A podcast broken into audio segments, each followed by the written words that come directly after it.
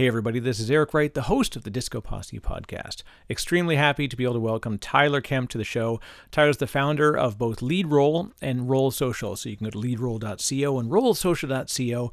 There's a really interesting conversation about the idea of growth marketing using real people to generate real interactions. Uh, so this is a beautiful combination of, of stuff that's done as a service, but yet using real people to back it. And Tyler shares a ton of stuff about creating a sustainable organization, creating great culture, what he's done in order to build his organization and his team. And on top of that, you're going to learn a ton of stuff about social media that literally you're going to want to sign up for this. And in fact, hang on because right in the middle, right near the end, you're going to hear we actually have a coupon code to share. Enjoy the show. Hey, this is Tyler Kemp, founder of leadroll.co and rollsocial.co. We're here to talk about growth in your marketing. Welcome to the Disco Posse podcast.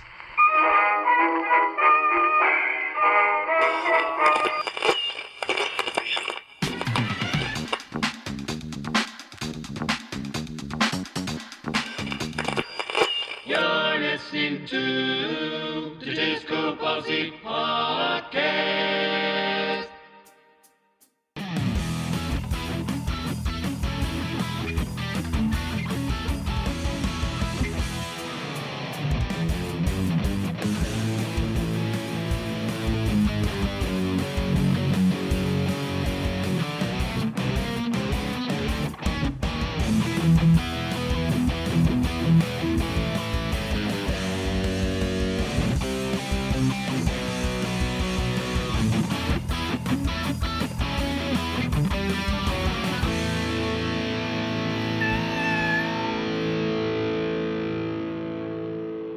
All right, we're here.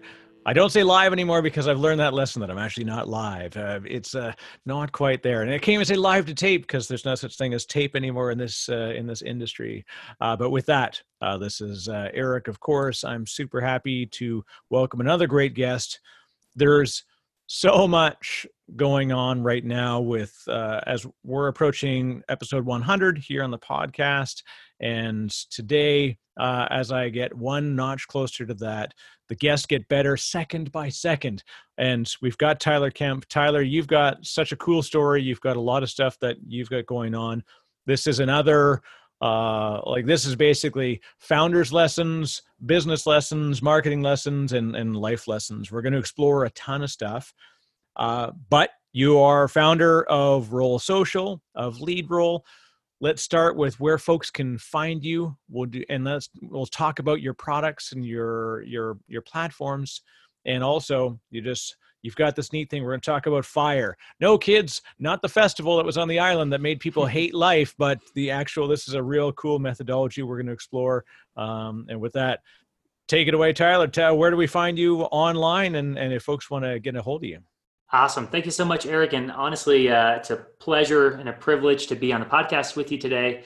So, if anyone wants to find me, number one best place is LinkedIn. That is my playground. Um, you can find me at linkedin.com forward slash in slash TJ Kemp, or just look up Tyler Kemp and it'll say, I help with content. So, that'll be pretty clear. You'll see a lot of pink and purple on the profile. So nice. yeah. Lots of uh, yep gradient colors. and it's so funny because we've kind of got we've got you've got a lot going on, uh, and of course I introduced you as having two two platforms. And uh, so I, I want you to pull pull this this audience through kind of what is Roll Social, what is LeadRoll and then we'll we'll expand out from there because it's it's kind of rare they get talk to me it's like hey you got two products. Right for sure. And it can you know seeing how it all fits together is uh, is all part of the fun. So yeah well it, it really begins with with this is that we there's there's things we have to do in marketing and in sales and it just takes so much time. Um, i feel like it's taking more and more to cut through the noise and really get someone's attention um, because you know cold calls are just so hard and no one i mean it's, it's disruptive right? There's the things that always have worked in sales traditionally not that they don't work it's just man there's so much resistance. And now you've got all this new stuff with social media that you have to figure out. And okay now there's a new platform. And, and sometimes it's like you know we feel like i need a new social media platform like i need a hole in my head right? Because there's just exactly. yeah there's just so much going on. So you know, I yes, I came from uh, startup life. I've been a part of um, software companies, SaaS companies. I've been a part of you know, larger corporations, um, and uh, I'm sure we might even get into that. But Roll Social is a done for you social media content agency. That's the easiest way to put it. We we take care of the day to day coming up with something new to say out there into the world to help you build a personal brand, help you become an influencer, and really not have to rely on maybe corporate content if you're if you're at a large company or um, you know if you're maybe uh, even a small business get get your message heard without the hours it takes to get it done uh, or the expensive uh, agency fees, right? It's you know the price is from ninety nine dollars on the low end a month to five hundred dollars a month on the on the highest end. So it's not that much uh, investment. And then LeadRoll is similarly priced. And what we do there is we reach out to people on LinkedIn and we start conversations on your behalf. And so, you know, one of the best ways right now to get someone's attention is connect with them on LinkedIn and start a conversation in Messenger it is an outbound sales approach, relationship first. We don't want to be spammy. We want to be smart. And uh, that's what we do. We help people dial in their sales navigator, and and we just we reach out to two thousand plus people per month um, on their behalf as them. And uh, in conjunction with content, it just it really creates a really good front end, top of funnel machine. Does that all make sense?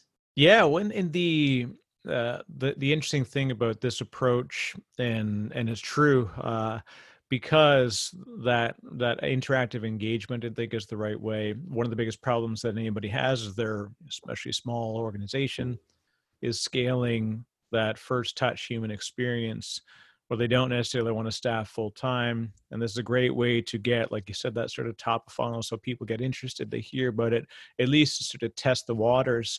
And then from that point on, because it's a warm engagement, not just a you know a random thing. And I can tell you, if I get one more email that says, "Love it, love this idea," it was probably worked once, but like, hey, so I notice you haven't replied back. So one of three things has happened: you've either been too busy, you want nothing to do with me, or you've been eaten by a bear. I'm like, I, I, I, want to reply back one time and said, yes, I actually just got back from a bear incident. Uh, you know, due to the challenging healthcare situation, I've lost my leg and, and potentially my job. Like, like, yeah. like I, it, those are, it's, there's all these sort of kitschy, fun things that we try.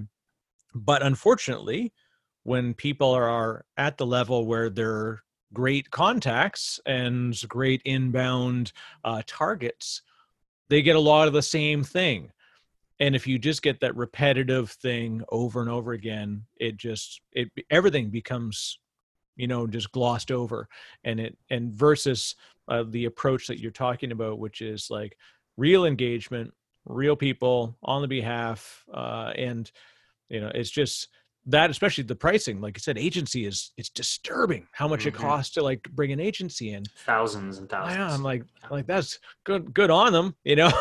Right. But, good for them maybe but not if it's not sustainable you know? Like you have to be the value has to be there and it was actually even a choice. We we used to charge significantly more money um, but as a as a business decision we decided to go ahead and slice that so that we could work with more people and just help. Um, you know, we wanted to make it accessible for mid market, um, where most people they can't afford two thousand dollars a month to invest in in their content, but you know they can afford four ninety seven. Yeah, and you know, the neat thing too is this is also important and why it's important to bring in somebody who does this thing particularly well. This is where your platform and your your folks are are are why you know i'm probably going to become a client really quickly just because i i've got this problem. I'm, I'm hitting the scaling issue with a couple of different things that i'm doing. And i'm also a fan of the systema, systematized approach of life right? Like uh, you know whether it's know, I'm, I'm a big sort of student of like Ray Dalio's principles and you know this idea of the way they approach things with Bridgewater, which Mhm. is a little bit you know maybe antiseptic for a lot of people, but really the idea is that most of the things we do can be done in a very system systemized or systematized way, and in doing so, you can ultimately give that to somebody else who can use that system. And because you don't have to develop the system, because we're we are all students of the same brain. You know all every person acts generally the same. There's a reason why you know dale carnegie stuff still sells as a bestseller every year mm-hmm. because that those techniques work. So if you can take those techniques systematize them in what you're doing and then put people behind that system then you can trust that it's going to get the outcomes like consistency of outcome which i think is again why going to a firm that, that just specializes in this thing in a systematized approach but does it with a human touch it's the perfect merger of the three things that you need and then you don't have to hire into that spot and hope that the person you hire will figure out your system and, and use a consistent approach and can scale themselves right Right. Yeah. I can't even tell you how many times um, the conversation has been around like, oh, we need social media content. Let's just find some millennial and they'll they'll they'll figure it out. exactly Like they're, so many times. they're good at this stuff they just Yeah. use it all the time They have a profile somewhere, so they must understand demand generation and performance marketing. Uh, but that's not the case, right? Like, you know, it, we're not all gifted. At, we're not all gifted copywriters, and if you're a gifted copywriter, we might not all be graphic designers, right? Like, so we literally design uh, a custom image that's branded and with the, right colors and the right guide. Like, we follow brand guidelines for every single post, 40 posts a month. Um, you know, it's like 10 a week, two a day. And um, it's just like, who has time or skill for that, right? And you know, if they're not directly trained for it, it's that's that's why we don't do it. We just skip it. We don't invest. It's too expensive. We can't measure it. We don't understand social media. And the last thing I want to do with my day is is deal with like what's my latest LinkedIn post or Facebook or Instagram post when I have a million things to do to run my business. Yeah, and the I think this is the people are getting much better. Like we've understood that obviously SaaS as an approach to to consuming software and services is is cool. And why not use, you know, this is social as a service. This is anything as a service. Like this is this is service as a service. You're effectively engaging somebody that can be gotten on demand, and that then it scales with your needs. So does pricing as you grow. Obviously, you can say, hey, dial it back, increase it. Um, but again, using the systematized approach, you get the consistency of outcome and its measurability. And anybody that's getting started and they're thinking like, I'm not sure if my brand is ready or whatever. Well, well, it is, and let me tell you, the first few steps are going to suck because you have no idea how to how do you measure success when you don't know what success is. How let talk about maybe your thoughts, Tyler, on where does how do you you know measure that first success for people you know because of the the ability for you to deliver that consistent approach Oh, completely. Yeah. Yeah. What a good question. So, uh, measuring social uh, and and uh, it's it's very much like trying to measure brand and brand awareness.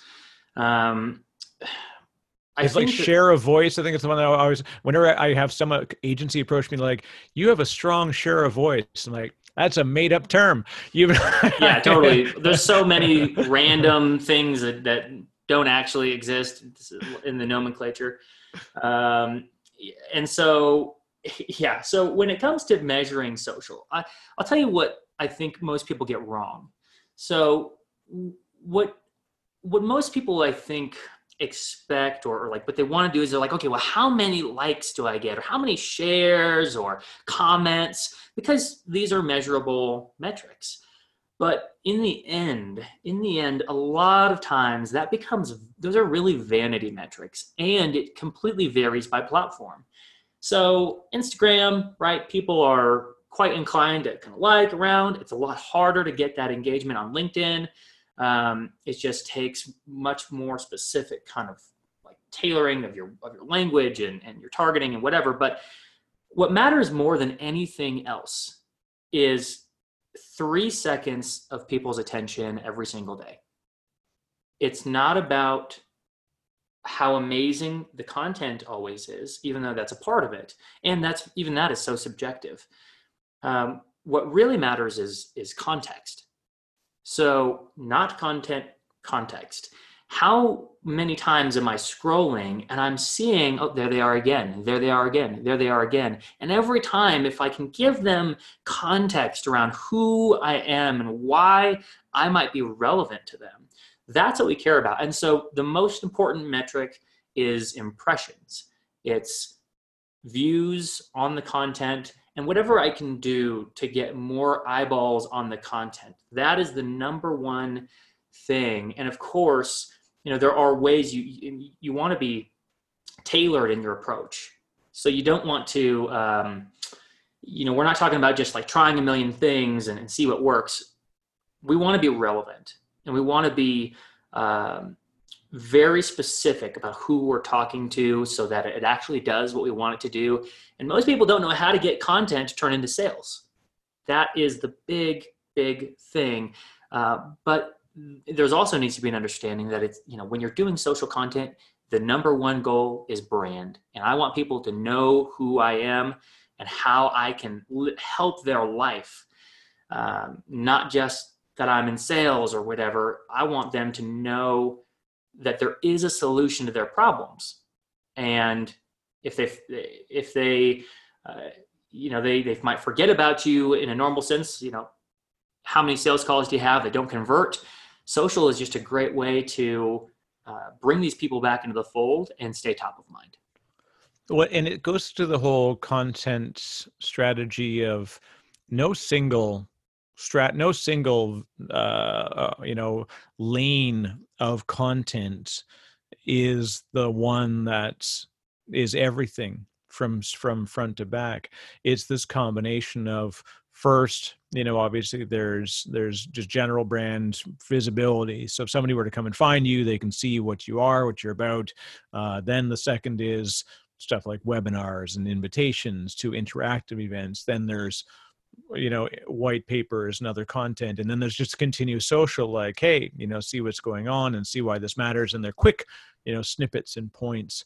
And the qualification of leads is increased by multiple touches through multiple avenues. And this is why you know a lot of people have this idea that like hey if i just put out you know i, I do webinars.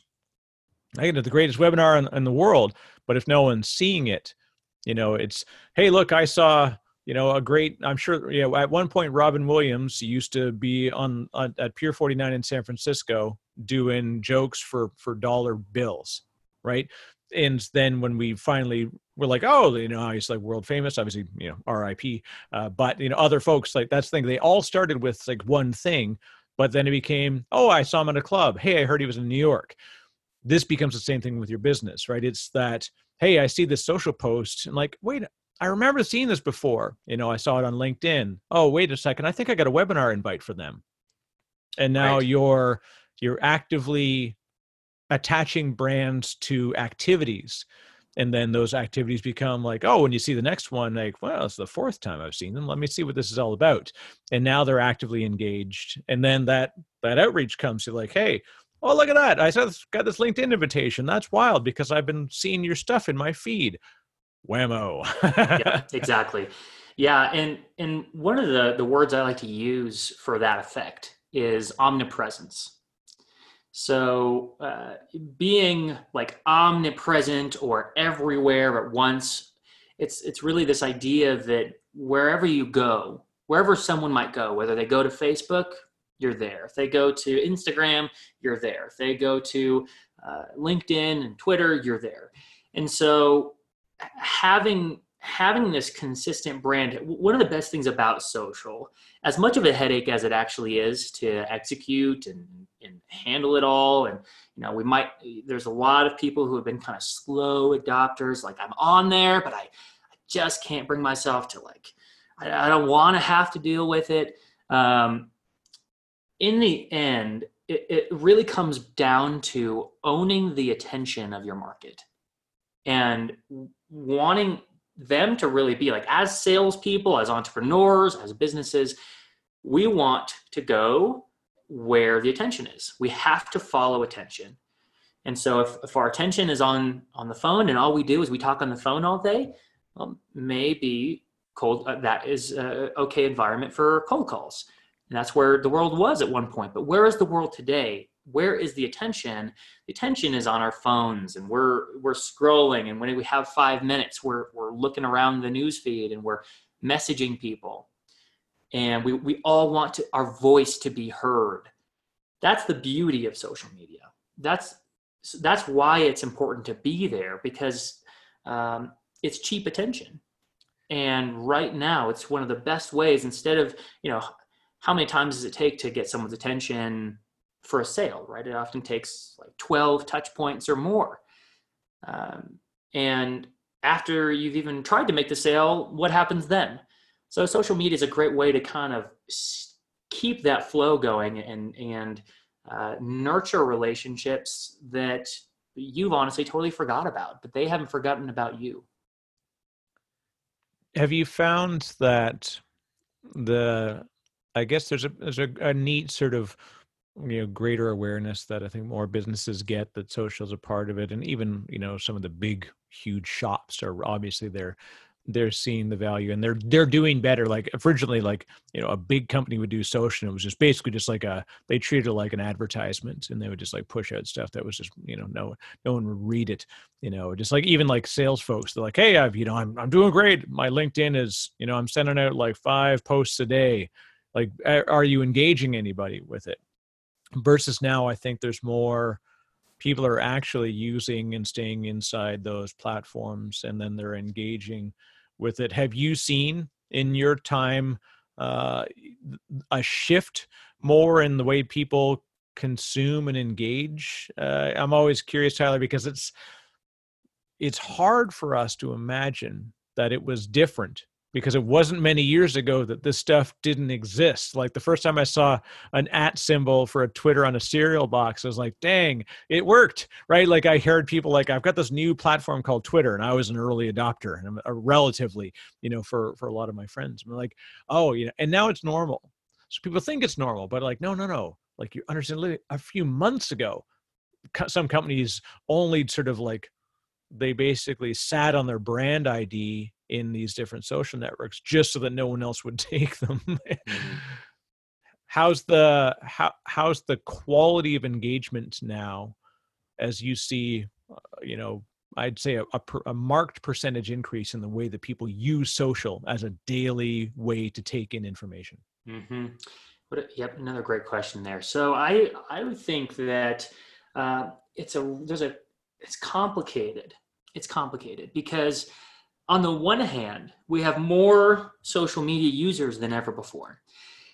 And um, there's more platforms. You know, now we've got like TikTok that's, you know, people are kind of starting to talk about, and it's like the number one uh, entertainment platform on the App Store. And, and, who knows, tomorrow it just there, it's gone. we yeah, exactly. We, we all know. remember. We all remember Vine, or at least I do. Yep yeah rip vine you know but yeah it it's it rocketed to the top became this incredible new thing but then it and it created a sort of niche way to do things and that niche niched itself right out of the industry right?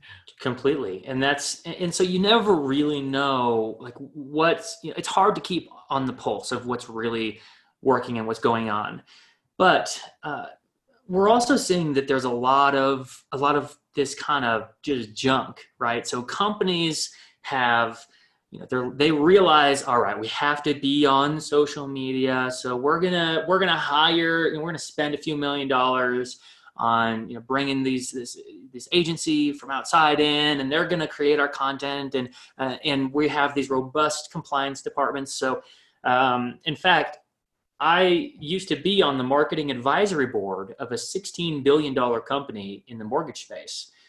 And that's exactly the kind of red tape that that existed. It was just like okay like we we can't say this you know we, we just so so there was so much like nuance and so they like stripping away all humanity from the posts that what you're left with is a really cruddy It's like a short version of a terms and services agreement. It basically like Yes, this this is is- antiseptic. Like, if you were to take this in, while you should not, nor is this an endorsement, nor is it not an Oh, endorsement. so funny it- it's so and so true though right with like the fine print of like this is not a representation of our company's thoughts and opinions it's like oh, it's uh it gets really it gets really bad and and yet and yet that's the kind of thing that people are relying on. And so the news feed can get just stuffy and, and, and full of, of of stuff that we don't want.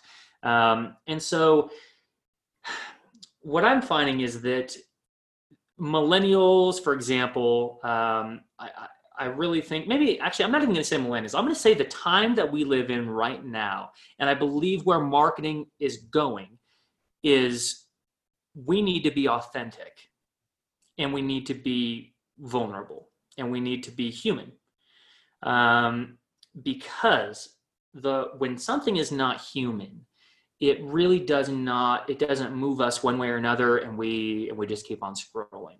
So so to, to kind of backtrack to your earlier question about like social media adoption and you know what's the state of all of this stuff um, what we're really seeing is that certain platforms are on the decline uh, like facebook for example so if we were talking and we were having this conversation 10 years ago, all we would be talking about is Facebook and Facebook ads. And I wouldn't Right. have a LinkedIn agency. I would have a Facebook agency. And that was it. Because you know, there was the golden days where things were so cheap and everyone was on it. And if you, anyone had an event, you're inviting them to that event on Facebook. And so, you know, now we're joining, we were joining all these groups. And so it was, it was new and, and companies could spend pennies and reach thousands of people. And those days are behind us, unfortunately. Um, you know, so we are. I'm actually seeing a, you know a a decrease of effectiveness in certain platforms because, well, you know, uh, to be honest, none of my friends are on Facebook. They're yeah, just the not times there. are changing, right? Then Times are changing. and it's the this is why I, I tell people all the time hire an expert. Don't don't try and figure this stuff out. Is this your core business? Congratulations. You're in the business of figuring out what's the right place to put your content. It's not hire an expert. Uh, Completely. because you know this is the i had somebody on a previous show uh, from targetable and and that was their thing. Is like very specific you know going after broad advertising specifically uh, for originally was for restaurants and and the whole thing was like yeah this is great but you, you got to learn the understanding of behavioral psychology. Then you got to learn what's the right way to do it Mm. and the algorithms change the way that people consume stuff changes. So you don't want a team of people that you got to train and hire because truthfully if they're particularly good at it they're going to go to work for one of these companies that does it for a living Mhm. Yep. and Yep.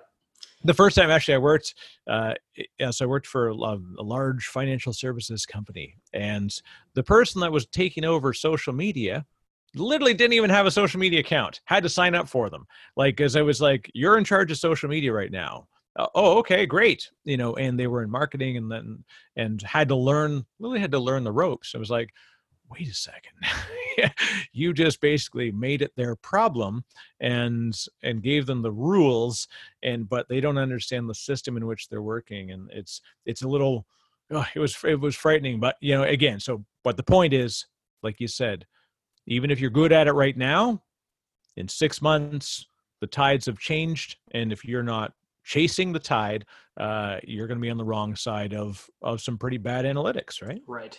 Right. And or maybe something that's even more important is opportunity cost. So part of the the reason that kind of analogy with Facebook is actually important is because the window of opportunity that's available today won't always be there. So we have a we're in a unique period in history where attention is cheaper than it's ever been. It is so inexpensive to capture people's attention. And and really I would call attention the new currency. And so if someone waits and they say, oh, okay, well, I'm going to go ahead and I'm going to wait another few months and you know, I'm going to see where this TikTok thing really goes. Opportunity gone. Okay. Right. um, you know, and I'm going to wait wave until wave came in and left. completely. I'm going to wait until everyone's on Instagram until I get on Instagram. I got to see it work first. I got to see it work for everyone else. And once I've heard it and everyone else is doing it and it's all working, then I'll get on well, that's unfortunately that kind of late adopter mentality will not serve you in marketing because things have a bell curve.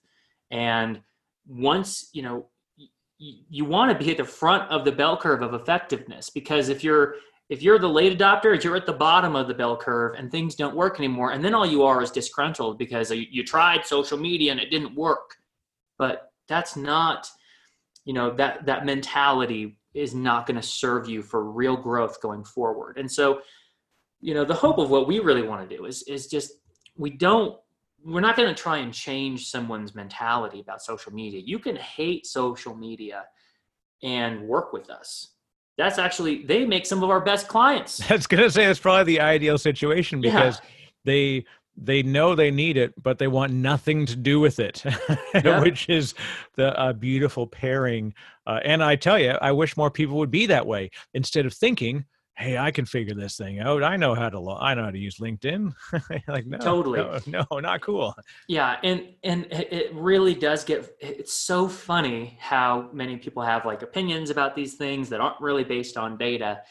Um, and uh, and some industries are worse than others like sometimes we have to dumb back the quality of content because someone just can like all they want like they really want it to look like the rest of the canned junk that they're used to and it's like and it's really sad you know but we we we are compliant with that we we tailor our approach as much as necessary because we know we work for the client at the end of the day right um, we do an hour strategy call with them. We get into their brand. We help them identify their brand voice, even if they've never even thought of their brand voice before. We do all that work with them as a part of our service. Um, and my head of content, actually, she has a master's of enterprise brand management. She is like a wizard with helping people identify their brand and, and stuff they've never even thought of. And uh, yeah, at the end of the day, uh, I, I think that people really just um, what I don't want to see is I don't want to see these trends go and all of a sudden we're we're a few years forward and now the only way we can get cheap attention is by doing a funky jig on a video for 30 seconds trying to make someone laugh. Like and you're in mortgage. Like yeah yeah not you know? your desired audience right? That's not. Yeah i don't want to see that you want attached to that brand. Now I, am I'd love to. I want to steer us towards some some really some of the stuff that interests me about the way that you've approached things. Um, we'll we'll talk about. We're going to come back to fire because fire is a really neat thing, and, and people got to are going to love. I, it's I love the the methodology that you're using as as that, but you've got a really interesting thing. You're doing something which is incredibly adaptive and reactive and you're sort of creating what the right place to be is through what you do in your platform your company in the way that you've built it is actually founded in the roots of a true sort of i love the idea like you know the idea of bootstrapping instead of just immediately going after vc and, and incredible growth. So you've got this beautiful dichotomy that you've taken a very uh, i'll, I'll say conservative but i'll talk an appropriate approach to properly building a sustainable business approach and then using you know again attacking a market which is very volatile and very you know continuously changing and, and it's exciting. So i love that you've kind of split the line. I would love if you don't mind tyler talk about your approach to building the organization and, and how you came to to do it the way you did.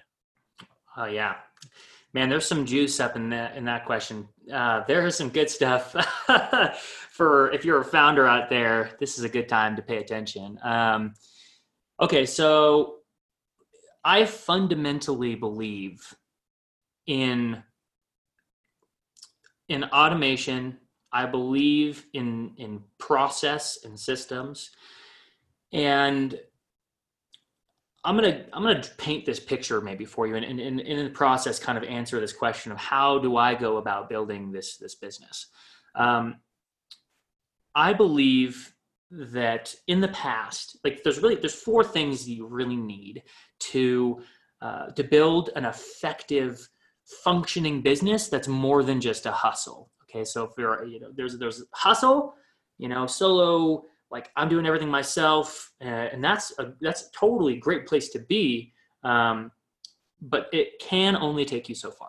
So there's four things that I believe are necessary for a scalable kind of business. The first is a lead generating machine. You have to be able to generate leads effectively. So that was one of our first questions. Where am I going to get people's attention? How do I bring them into my ecosystem? Then the next real question is to build a lead conversion machine, something that can take somebody and um, bring them through the doors of a sale without necessarily having to talk to me. And that's the other, you know, uh, that is is a, a missing piece to most businesses. Then there's the third, which is a service delivery machine, where now that I've made the sale, I've got to figure out a way to give this value kind of on autopilot and in a predictable way where everything works like clockwork and they don't have to do anything as little as possible. And then the final real component of, of kind of businesses that I like to build is to really create a repeat and referral business machine to where you have a process of generating uh, referrals on the back end. And you have a, a, a, way that you turn one client into two clients and then that process can repeat itself going forward. So those four things kind of in the bundle of your, your financial situation because the numbers all have to make sense and your team has to make sense and you all have to have the right organization structure. But in the end like when i when i set out to to begin this i actually started with go- trying to solve these four things uh, lead generating machine, lead conversion machine, service delivery machine, repeat and referral business machine. And I built it around automation and process and very strict standards of practice. And then I brought in team. And we always lead with revenue, meaning that not any, not a single investment was made. Um, apart from kind of like the initial like structure of the business without there being revenue first. So and actually technically there even was revenue first before we even launched because that's like uh, sell it first and then and then like we built it by me selling it first before there wasn't even an organization. So we we led for with revenue from the very beginning. Uh, does that all make sense it does, and, and and I gotta I gotta get people to step back for a second if they haven't figured out that this is this is a unique approach, not not specifically unique, but like in a there's a subset of of startups and businesses that start that begin this way. We're obviously wrapped in the stories of these sort of VC backed, yeah, uh, you know, aiming to be unicorns. They, they there's more you know, Silicon Valley is filled with more hockey sticks than the Boston Bruins arena.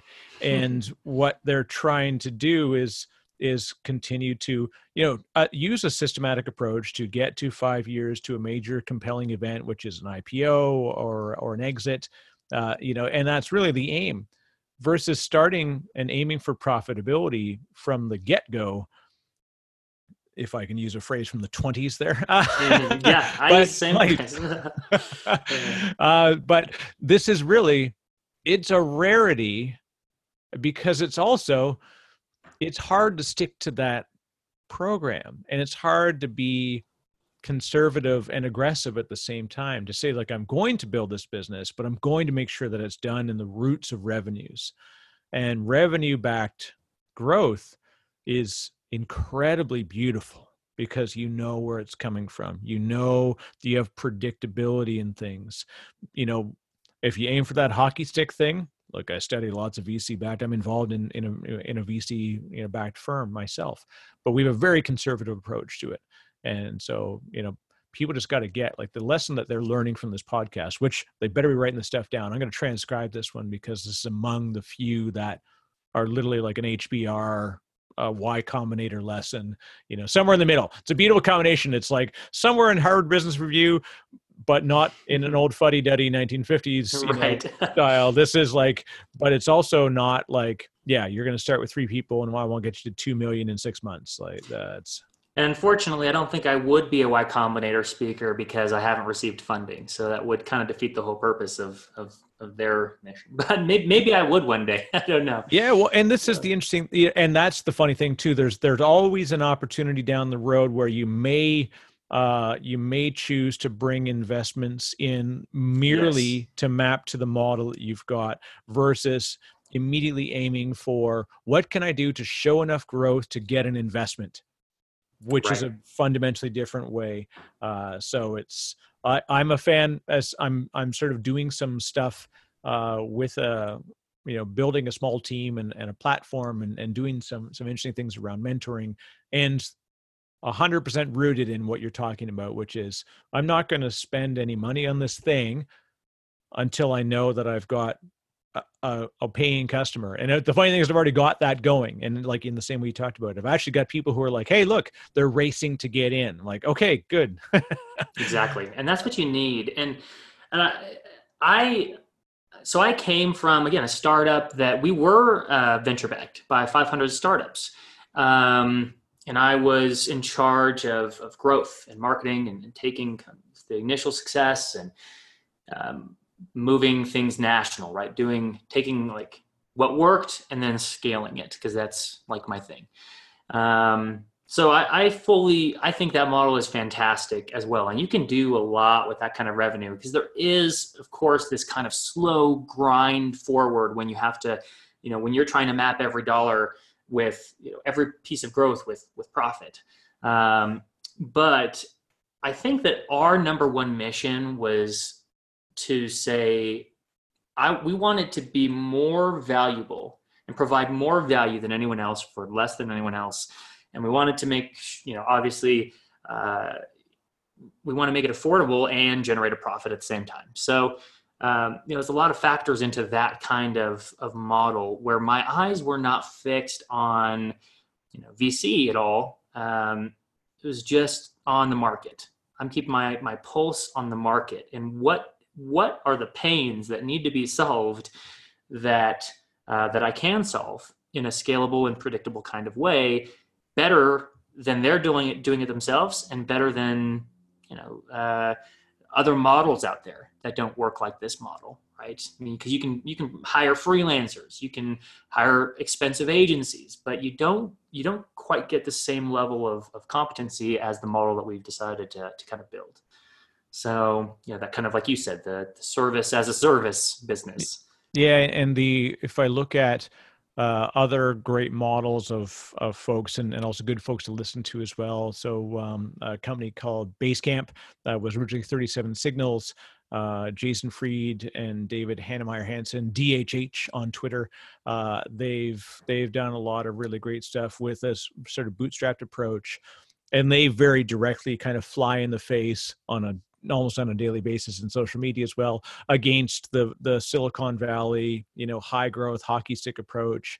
And and it's funny they're like they're extreme edges where they've had a they've been very successful in what they've done. They've been at it for a long time and they've they've proven themselves out. And then at the same time, we've got the Ubers of the world and, and all these things.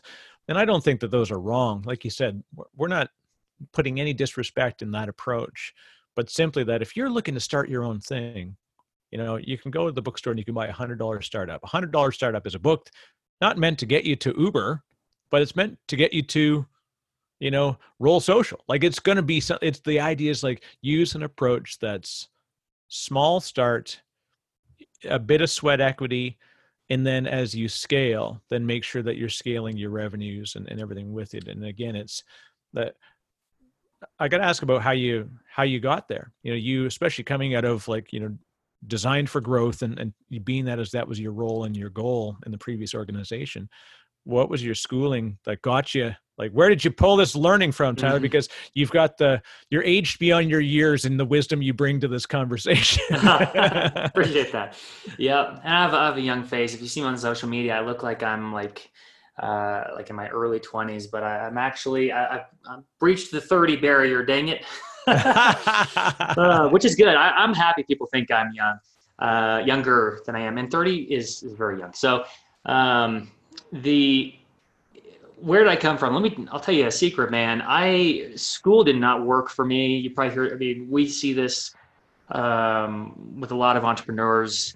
Like, I feel like it was probably in my blood um, that, like, when I graduated high school, I think I had like a D minus. It was, it was pretty bad.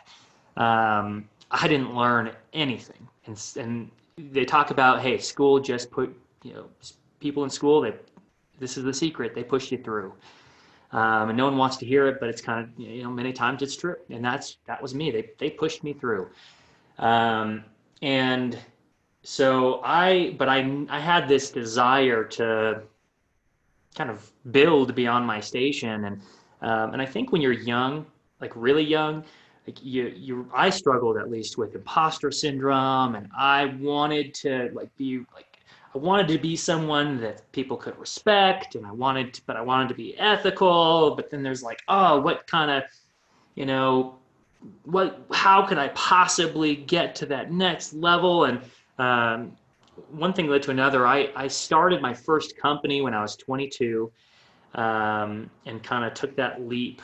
And it was, it was based on my, my dad, my father's investment. He, I was like, hey, I have this idea I told him, I'm like, I kind of want you to quit your job to come do this with me so that maybe we can make some money. And he actually did. He quit his, his job so that we could start this little business together. Um, that's family faith in business. I love it. yeah, and uh, and we, you know, and so I that gave me some time. We ran that for about three years, um, and that gave me some time and space to acquaint myself with entrepreneurship and like learn the lessons and i had my nose in every book possible and i you know like absorbing information has always been a strength of mine i love self-learning which is so funny when you think about how poorly I, I did originally in school and eventually i went back and i went to college and i had a 3.8 gpa like it worked but i, I didn't finish so i don't even have a degree um, and but what i found was i was really good at generating deals. I was good at sales. I was okay at sales, but I was good, really good at marketing. Um, and that became my focus. And um, eventually I landed into a position with uh, a mortgage loan officer who was really crushing it, but he was kind of stuck. And um, we were able to, so he, he was producing between 60 and 100 million in loan volume a year, but he, he couldn't really break it. So I came in and I'm like, you know, we did some analysis on his situation and uh, we made a deal basically that if I could get him to a certain benchmark, he'd, he'd pay me what I was asking. And uh, we got him to 120 million in 12 months wow. um, in loan production that year. And that year he was the top loan officer in Colorado and that's when I really knew I was like, okay, this is my thing. And then I went on to that's you know the kind of success that got me into the more you know higher tier uh, involvement with corporate side, and uh, then I started traveling and doing speaking events, and then uh, you know this got picked up by the startup world, and one thing leads to another. Now we're here. We're we're back in in full fledged entrepreneur mode, and I'm thankful for all the lessons along the way. Nice. Yeah, and it's and that's the the incredible thing as a uh, you know fist virtual fist bump to a fellow high school grad barely mm-hmm. i like kind of i i learned i learned more when i went back to school late because I was like, I had figured out the system. I knew how to learn. Like I knew how to take the test. I knew how to get the marks and I knew how to get what I wanted out of it. Versus when you're going through it the first time, they're like, here's what you're going to, you need to know. And versus I'd gone away and I said, what, what actually matters to the to me in the world. And it changed the way that I approached learning. So it was kind of neat that to get that breakaway. And again, being like you, I, I targeted like, look, I know I can do this thing on my own if I have to. And so when I went back to school, it was very purposeful of like, let me just bolster the skills that I, I think I may need in case I got to get a regular job. And, and I did. And then, you know, have moved into the startup world and, and such. And it's, it's quite, it's an unconventional set of lessons that we can pick up through it. Um, but back to conventional lessons and i god i we we're, we're going to come on again more more than once but before we cut off because i've i've keep teasing this idea of fire mm. let's talk mm-hmm. about fire and i want to specifically explore uh tell folks what is what is fire and and how did this methodology and this approach come to you and and how do you put it into play yeah. So it's called the FIRE formula. And if anyone listening wants to look more into this idea and this approach to marketing, um, whether or not you ever end up working with us, it really doesn't matter. This is a framework for marketing that that really can color eh, eh, eh, whatever you're doing. Um, you can go to rollsocial.co forward slash resource if you like to read a lot, uh, or if you want to kind of hear a, a training walkthrough of this, rollsocial.co forward slash training, and we can give you more information on, on the FIRE formula. But what it stands for, FIRE, stands for frequency, intimacy, relevancy, and efficiency. And being frequent, you know, just the, the most condensed way I can put this, being frequent means that you're always showing up in the right platforms, in the right um, uh, amount of consistency, and you're you're staying in front of people, and you're not just, you know, for example, putting out social media content for uh, a week, and then you get tired of it, and then you stop. Um, so we break it down into a couple of components there.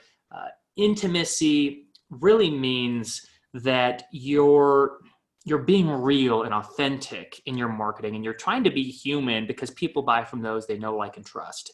And so rather than pulling the wool over their eyes and, and trying to manipulate them with all these hooky marketing stuff out there like countdown timers and all this these things um, instead you know being authentic and real and, and open and sharing that you got a d minus in, in high school you know, that kind of thing helps to build real life connection and relationships.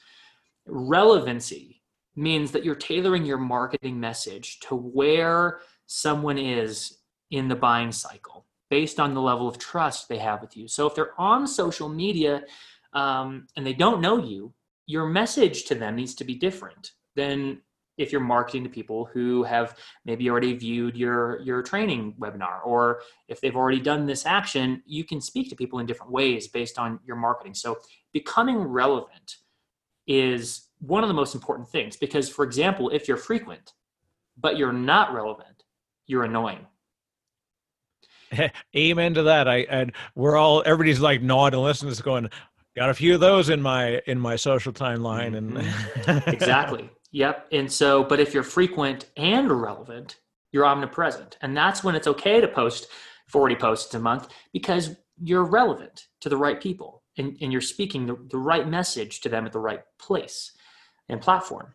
And finally, efficiency means that really there's too much that needs to be done to do yourself. And efficiency in a nutshell is spending money to buy time and having uh, a team and being able to properly delegate and duplicating the success of others and not trying to reinvent the wheel and, and, and figure this stuff all out yourself, but instead saying, because, you know, it just, it costs too much money to pilot every new idea. So instead say, look, duplicate our success, duplicate the success of others, do what's working right now because we're going to stay on top of what's working. And when it changes, we're going to pivot with the change you know if, if linkedin outreach stops working the way it's working right now then we're going to get into the in-mail business and we're going to figure out we're going to do what works when it works. Um, but right now it's important to utilize these four things. So when you have when you're frequent and you're intimate and relevant and efficient in your marketing together it creates something that we decided to call the ignition effect. So that is this chain reaction of growth that can happen inside of your business, inside of your life, when you have these four things implemented. And this all falls under the category of really the lead generating and lead converting machine. So implementing the fire formula into things and Roll Social and LeadRoll are a way to get this done. They are a way to be frequent and intimate and relevant and efficient, not the only way you know you can use ads and you can do all kinds of things. It's one way on the organic front to be organically omnipresent and be reaching the right market at the right time with the right kind of message and cause this chain reaction of growth inside your business. When the efficiency is incredibly important because you're when you're kicking up new social and you're thinking about engaging ads and, and looking at at direct engagement like for a lot of people just the idea of of getting into advertising or getting into direct engagement uh, it's it's they have no idea what what the cost is and they can't because it's is variable. And then if you look at it across the spectrum of like to build omnipresence and mapping it to conversion like you know for uh, you know if you think of you go out there and you you do outreach to 100 people and you convert five of them you're like on the high end of success which is kind of disturbing. And so obviously you have to spend to do it 100 times to get the let's say between 1 and 5% that you actually convert. And there's more than one touch that will get them to that conversion so you have to ana- analyze the cost per customer and like so the customer acquisition cost or cac is the thing that we, we always talk about right mm-hmm. mm-hmm. and cac is is rough it's a really difficult calculation because it's it's like derivative you know math it's Yeah. it's horrifying because you have to measure it across multiple engagements and so it's also super easy for a business to go like well this is what i'm spending on facebook ads. This is what i'm spending on my social media team. This is what i'm spending on uh, social media platforms that are pushing out my content. This is what i'm using for internal social sharing. This is what i'm using to train my people on how to speak like humans when they write copy uh, God, I can't tell you how many times I've I've read stuff. I'm like, it looks like you hired an AI to write what a robot would write if it was believing it was a human. I'm like, this is this is not, you know, dear kind sir, we notice that you're in the business of X, and we believe it would be valuable for us to see what our company can do for you. I'm like, how about you say, hey! Exclamation mark. i'm a spammer Yeah, yeah. He like let's let's actually make it look like a human. And I've been fooled by really good human looking content. Or I'm I'm a three paragraphs in. I'm like, dang it, hundred percent machine generated because I realized like or like it was it's like a, a regular you know outbound uh you know outreach, but like I hung on and and I'm the worst customer because I I do this stuff for a living. So like I know I know what it is. So but I'm like, you magnificent bastards. You Mhm. you I read it all the way. In the same way that we all remember Joel from Buffer. And all of a sudden one day Joel wasn't at Buffer anymore. And it was Mike from Buffer. I'm like, what happened to Joel? You know, like every day I would get a thing from Joel from Buffer. And it was like we test that stuff. Like so when you're emailing from your company, you testing names, testing personalities and personas. Like it's Right. doing the stuff takes time, practice, and then measuring it is the hardest part. Yeah, that's true. And I think in in in line with that, I feel like most entrepreneurs really sometimes just need to hear too that you can take action and and do things. And I think the number one most important thing as an entrepreneur is momentum. And sometimes we can get caught in this like analysis paralysis where I'm not going to make a decision unless I've I've really hashed out every possible thing and Meanwhile, three months go by and you still haven't taken advantage of the trends that do come and go. And now you've lost your you've lost the opportunity altogether. And so, like, I feel like really a mindset shift for so many people needs to happen on the growth spectrum where it stops being about more leads, more leads, more leads, and really should be about um, how many people can I build trust with over time that are the right people that need what I'm doing and need what I have to offer. Um, because it is just as I'm watching everything change all the time, and I keep, again, my finger on the pulse of this stuff. Um, the world is changing. I, I think the future of marketing is going to be in building audiences. So, building an audience and then nurturing the leads that you have for a very long time. And building as much trust with them as possible and not trying to play the short game of you know a direct response ad where it's like click here to purchase this thing. Instead bringing people through a more long a little bit longer cycle of trust building to get them to that that end goal and and you know they don't have to know all the metrics. They don't have to know how to measure all of this stuff. Sometimes you just need to know that if you want like you got to do what's working. And it's better to start and kind of figure things out as you go sometimes than to i mean it just depends on your industry too right? Like i think for example customer acquisition cost is a, such an important metric. Uh, you really have to know that especially if you're going to do um, you know a lot of outbound advertising but sometimes it's good to say all right we've got this revenue i'm going to invest i'm going to you know move forward with growth because I need more business. So I'm going to invest in, in, in growth. And even if they, even if they don't know all of their numbers yet, but I don't know if you would agree with that, but perhaps. Yeah, no. And I think that this is the trick and, and you've, you've really hit it that the stuff that we're talking about and we're laying down some of these sort of formulaic things, the reason why they're hard to get to is because you have to, you have to do it for a while before you know the measurement of it. And and it's really interesting when we you know you have to sort of have a faith that you're taking the right approach.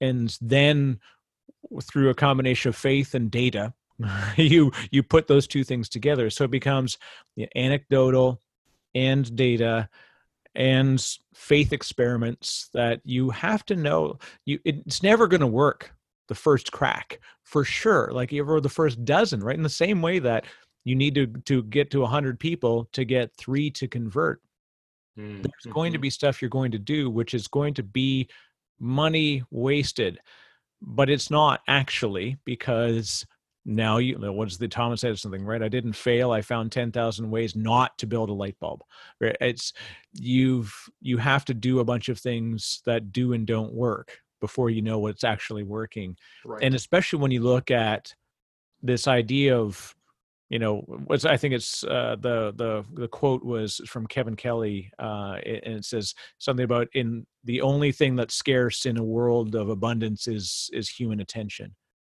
so when you're fighting for attention it's very challenging to measure it early and only when you have a large data set can you actually say ah ooh okay now i'm seeing the patterns that are forming but if you don't if you don't lead with just hey, let's try this one. yeah. You're like, that's why we A B test. Yeah, that's why we and we do these things because you have to try one way and try it against another way. But before you even get to that, just just try one way. Just right. and and if you're going to do it, by golly, look to somebody else that's been successful at it and say, okay, what what works, right? And that's why I wanted to dig in on on fire and that that mm. that approach because it's people got to get it's it's very you've you've done a great job uh, of laying out the the foundations that people should use and then put their put their human into it. Also, one of my favorite quotes ever is Frank Zappa says, like a computer can't tell you the story, uh, it can lay out the the words, but what's missing is the eyebrows. Right. This is why we humanize this stuff. This is why you can't just go in and and have an AI generate your social for you. Oh my gosh, yeah, it, that's it, such a huge mistake. Uh, that's exactly why. Like you know how many rss feed kind of post things do you see out there where i'm i'm plugging in and every time this company posts a blog i just throw something out there because they think oh frequency maybe right they're probably thinking in their mind i'm going to do frequency but they miss intimacy Yeah. and then and they probably are missing relevancy. Um, and so that's why you, you really need all four. You can't just be frequent and efficient because I think an RSS feed is darn frequent and darn efficient. Exactly. You you hit fifty percent. Unfortunately, it's the it's not going to close the loop. It's not. You need intimacy and you need relevancy to have the ignition effect of growth. And um, yeah, I mean, sometimes it really is just uh, as important as getting started. I do think that sometimes people's expectations, like you really have to have the right expectation too when it comes to social media because it's not something you do to get a million leads in the door. Like content, that's not ever the point. Um, and when you're in sales, sometimes leads are all you can think about. Um, you know, if I'm not getting the phone ringing, like that's it must be because my social content's not working. Um, but really in the end like it's building it's all about that trust and all about that awareness and and becoming the big fish in the small pond. The small pond is the news feed of the people in your network and you want to own their news feed and be the person that keeps popping up every single day with relevant insights um, and that's how you build influence and authority. And influence and authority are critical components for sales. It's critical for PR. It's critical for uh, opportunities that present themselves in the market, and you get better partnerships as a result. Uh, you know, you it, there's so many good things that come from that. That uh, you know, that's why it's you have to see the forest instead of the trees, right? Absolutely. And I if you if you got a few more minutes because I got one thing I want to dig in on. I don't want to. I know we're we're at the top of our recording time, and I don't Sure. want to blow up your time. It's good. And- Let's dig. Nothing nothing like the easy question at the end. so so I so lied when I just said that. Do you have any concerns, Tyler, on people's the perceived lack of trust in social media? Because unfortunately, a very noisy part of the social world, you know, which is around just the negative aspects of it. And I'd be curious, like, how much does that come into play when you're approaching an organization or a person and saying, like, hey, this is a great way for you to look at it? Do you find that is that distrust coming into that conversation, or is it that I'm like hyper aware because I'm I'm out there looking at it all the time? You know, I think that I think that it, it really depends on sometimes the market. Um, the more people get sold to, the less trusting they tend to be. Um, the more they're prospected, the less they will like to engage if they think that you're uh, a spammer. However, um, when there's also a, a refreshing element when you're providing something of value on a regular basis. Um, to the person who is worried about maybe putting the wrong message out there, um, it's better. It's better to be present and not perfect than invisible. And right now, people are looking to social media to determine your status, and status sells. So if they look and you're like, okay, great, I'm like, yeah, I'm on LinkedIn, but I've only ever connected with people that I that are literally closer than family. So I've got like You know, 150 connections on LinkedIn. That's fine, but you're not going to be perceived. You've officially hit your. Dunbar number, and that's it. You stopped. Mhm, That's it. And you you know you have to have a mindset for growth. You have to have a mind. Most a lot of problems with growth tend to be problems with mindset, and uh, you know that's why I, I harp on this kind of like you know the importance of building brand and going back to the basics of Coca Cola, right? And like how they grew by just being everywhere, sipping on Coke, um, and it's it's not new. There's nothing new there about it. It's just a new place. It's just a new, you know, a new kind of media, but people are the same. And so, you know, we want to make things conversational, but I think the big mistake is per- perfection really is the enemy of marketing. Um, and and when you're afraid, and when you lead with fear, um, you just don't grow. Uh, you don't take the you know the the leaps forward and, and you don't make the impact you really want to make um, not at least at the level you, people probably could if they took more you know a little bit more aggressive approach um, well and, and the, think of the it, it's not even just you're you're not just because you're not up against yourself per, like partially every uh, company every you know business is up against themselves. They're up against the complacency of the lack of understanding of what they do or the care for them to believe that it's it's a, a, a thing that will change the life of a customer.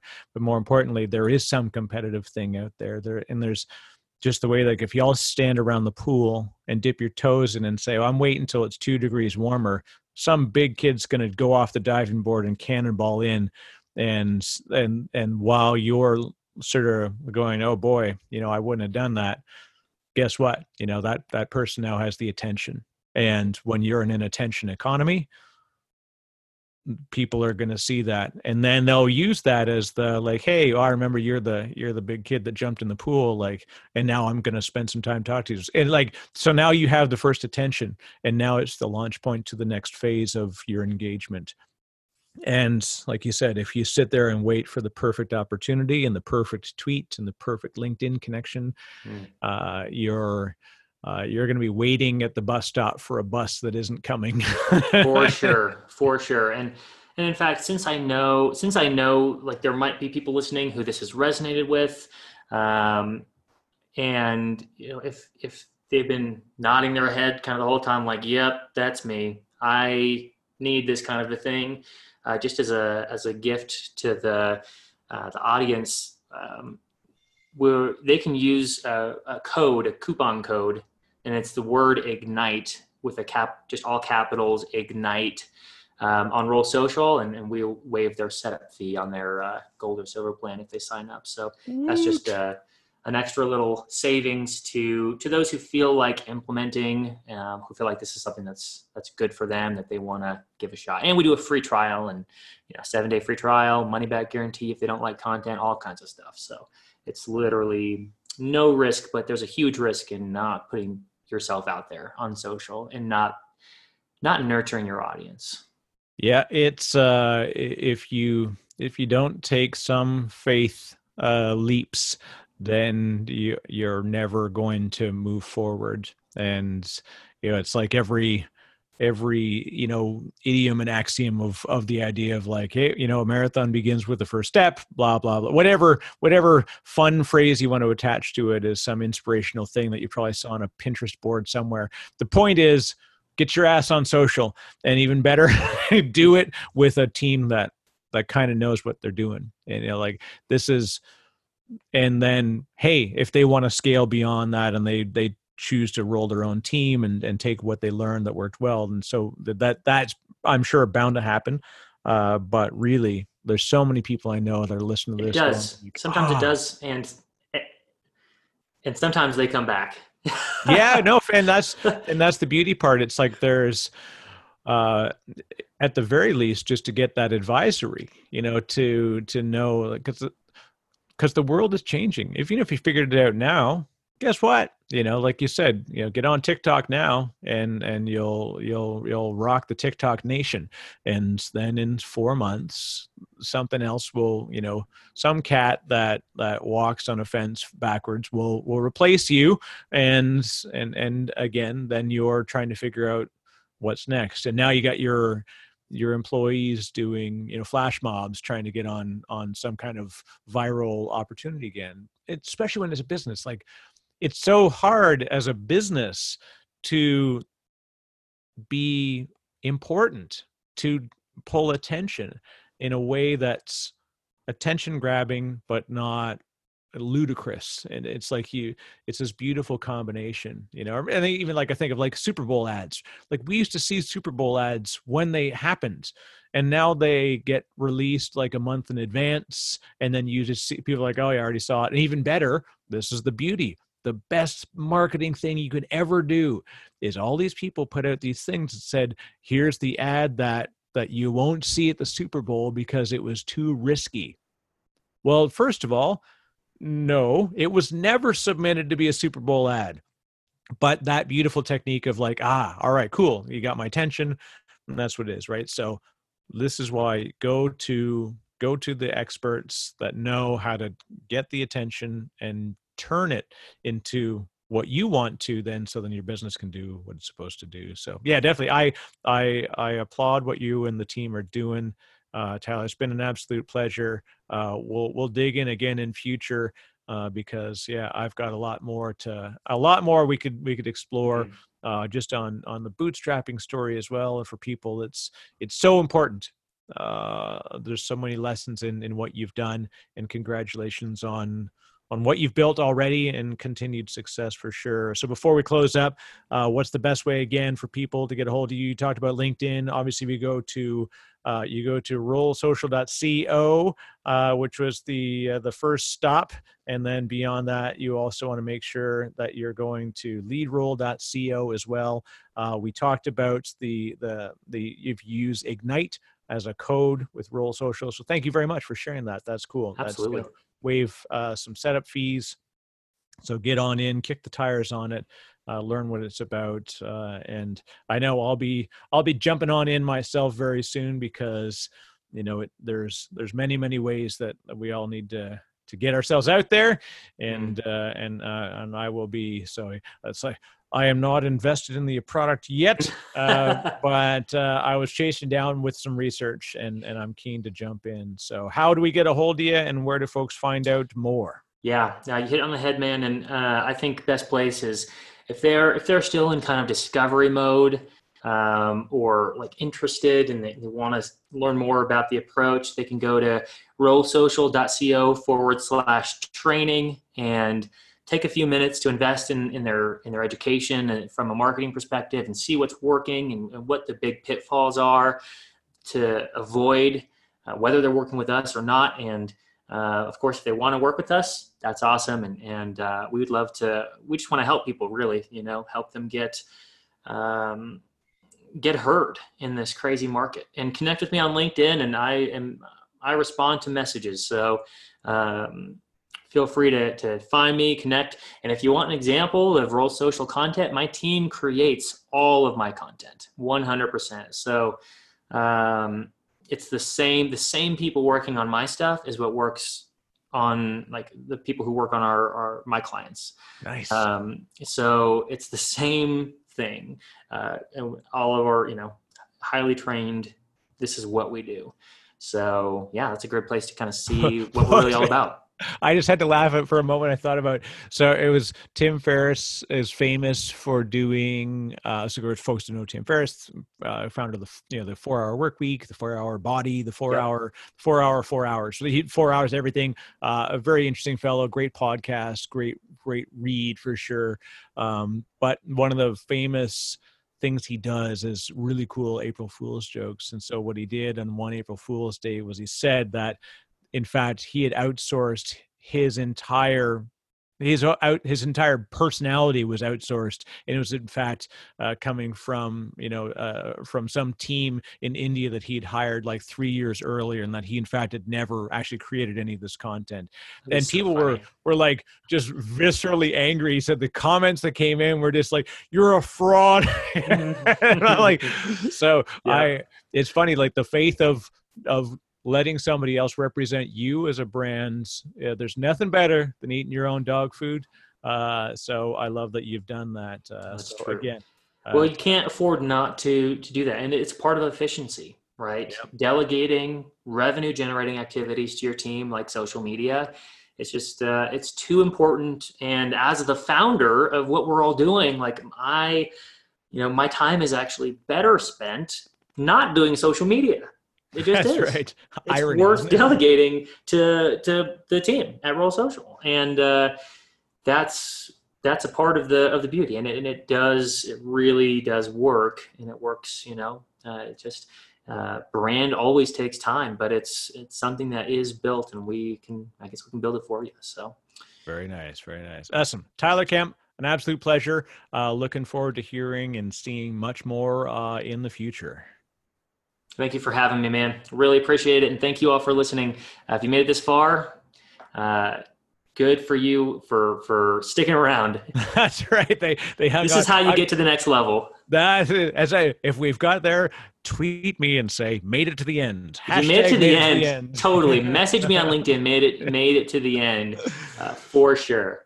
I almost I always want to put those sort of canaries out there, just like, hey, if you if you heard this, just tweet me with hashtag forty nine, and then I know that you. It's that's why they do those things with like advertising, like you know, make sure you go to rollsocial.co forward slash news, and it's always the worst like overdub, but like the point is, then I I know that you've you've actually caught us on a particular network or whatever. So, but That's definitely, right. uh, it's it's been it's been great. So we will we'll talk again in future.